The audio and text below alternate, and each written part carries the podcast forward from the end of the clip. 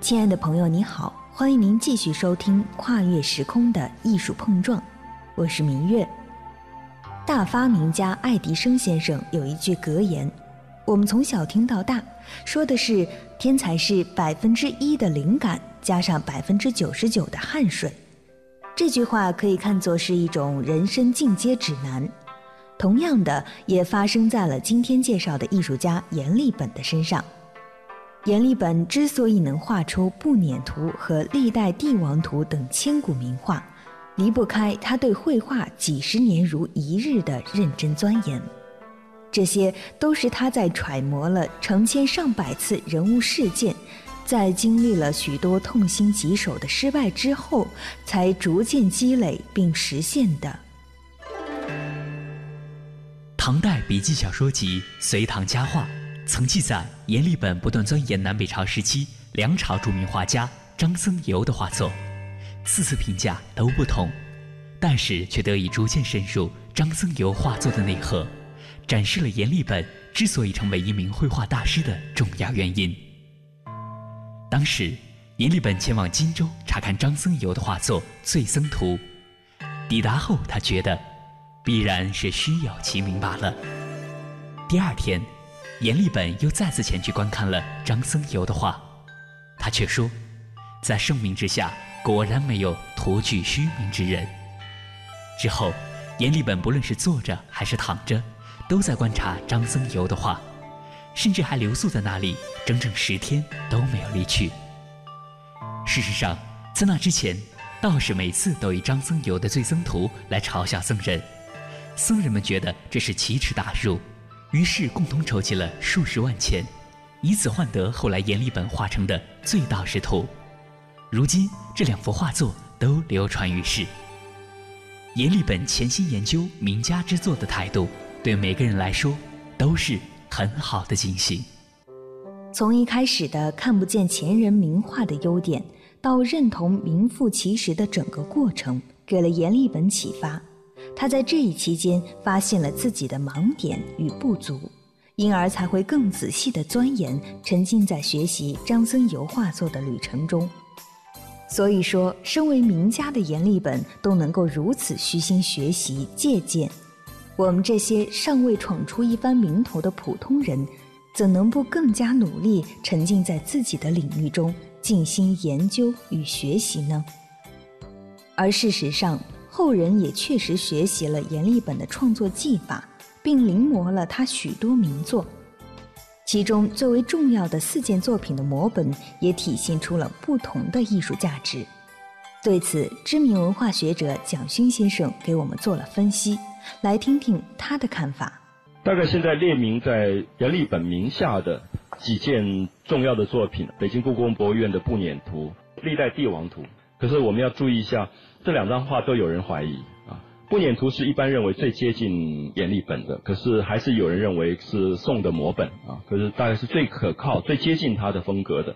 历代帝王图学者金维诺认为应该是南朝的后期的作品，而不是唐代初年的，所以历代帝王图现在慢慢也被否定啊。还有台北故宫博物院的石贡图，石贡图大家名字上就看得出来，就是各国的外邦进贡的画。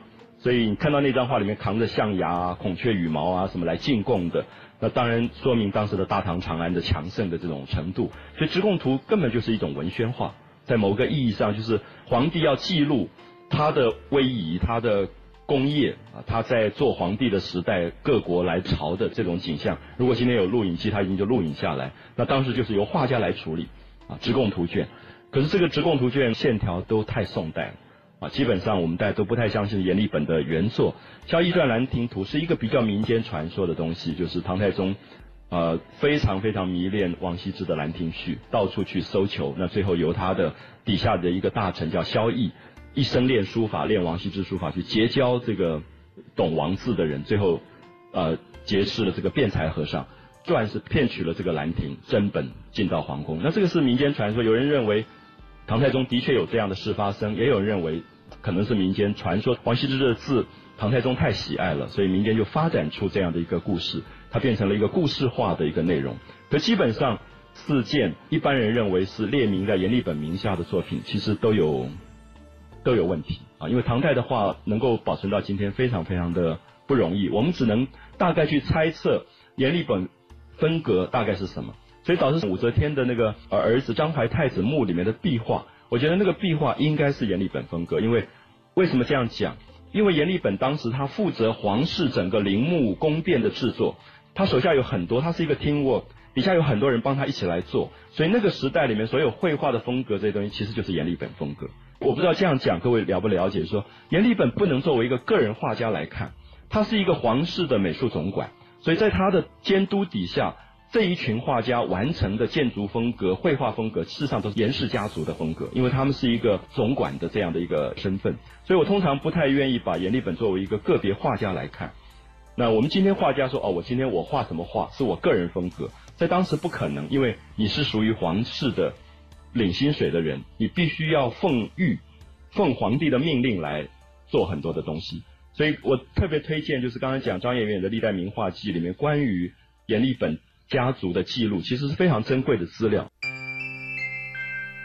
蒋勋先生提到的古籍《历代名画记》是中国第一部绘画通史著作，书中记录的一件阎立本的趣事儿。我觉得很有必要给您介绍介绍，因为这件趣事儿所指向的是画家对自己身份的尴尬。听到这样的形容，您是不是也有些困惑了？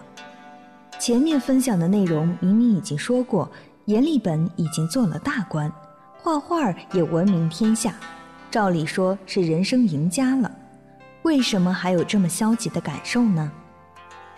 其实我之前也并不十分理解。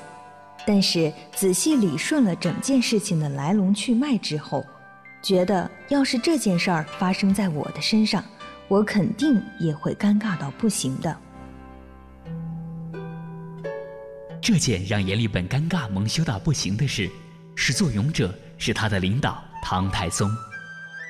当时，唐太宗与一群臣子侍从在春院池中划船赋诗，忽见珍禽异鸟在池面随波起伏。于是就让人传唤阎立本过来写生作画。阎立本随即趴在池塘边研磨吸吮着绘画颜料，画起画来。但他看着身旁那些吟诗的同僚们，还是羞恼的冷汗直流。事情到这里还没完，工作中窝了气，总得释放出来才舒畅。所以阎立本回家后就把负能量撒在了儿子身上。他告诫儿子说：“我年轻时读书。”吟诗作文并不比那些人差，但是现在呢，他们就知道让我画画，把我当奴仆使唤，这真是莫大的耻辱。你们以后千万不要学习画画这门技艺了。但说归说，在那之后，爱画成癖的阎立本虽然遭受讥讽屈辱，却并没有完全丢弃绘画，只是他的儿子的确遵照了阎立本的嘱托，与绘画完全脱离。至此。严氏家族的艺术血脉彻底断裂。阎立本的这段经历被后人总结成了一个专用的名词，叫做“立本修”，代指画家不被重视的现象。清代诗人张宜泉在《题琴西居士》一诗中就写道：“耕条未现青莲宠，远照难忘立本修。”这个典故也多为后人所引用。事实上。阎立本之所以感到羞辱，与他本人的兴趣有着极大关系。虽然出身书画世家，被誉为丹青神话，对后世的绘画影响巨大，但奇怪的是，阎立本本人不喜欢别人把他看作是画画的，他心底里更看重的反而是做官。因此，不难想象，已经官至右相的他被唐太宗那样使唤，心里肯定备受屈辱。更何况当时在民间。人们还用左相在战场上显威风，右相在绘画上享荣誉来挖苦他，他心里的委屈自是难以化解。如今，距离阎立本所处的时代已经过去一千三百多年。倘若从一个人的社会心理思考，人的面子、职业的面子都是所谓的面子工程，以人的情感需求来看，都是不能缺少的。可是，当我们真的处在那样的体制中，如果不去适应它，又能怎样呢？所以还是需要换个角度来思考。其实后来人们更多知道的是画家阎立本，而不是他更在乎的那个高官的身份。艺术是永恒的这句话，在阎立本的身上也同样印证了。那么，除了节目中介绍的经历，在阎立本的身上还发生过哪些有趣儿的事儿呢？他和大唐神探狄仁杰的关系又有着哪些值得八卦的地方呢？想了解更多的内容，您可以关注凡尘工作室的微信公众号，凡是非凡的凡，尘是清晨的晨。感谢您收听跨越时空的艺术碰撞，我是明月，我们下期节目再见。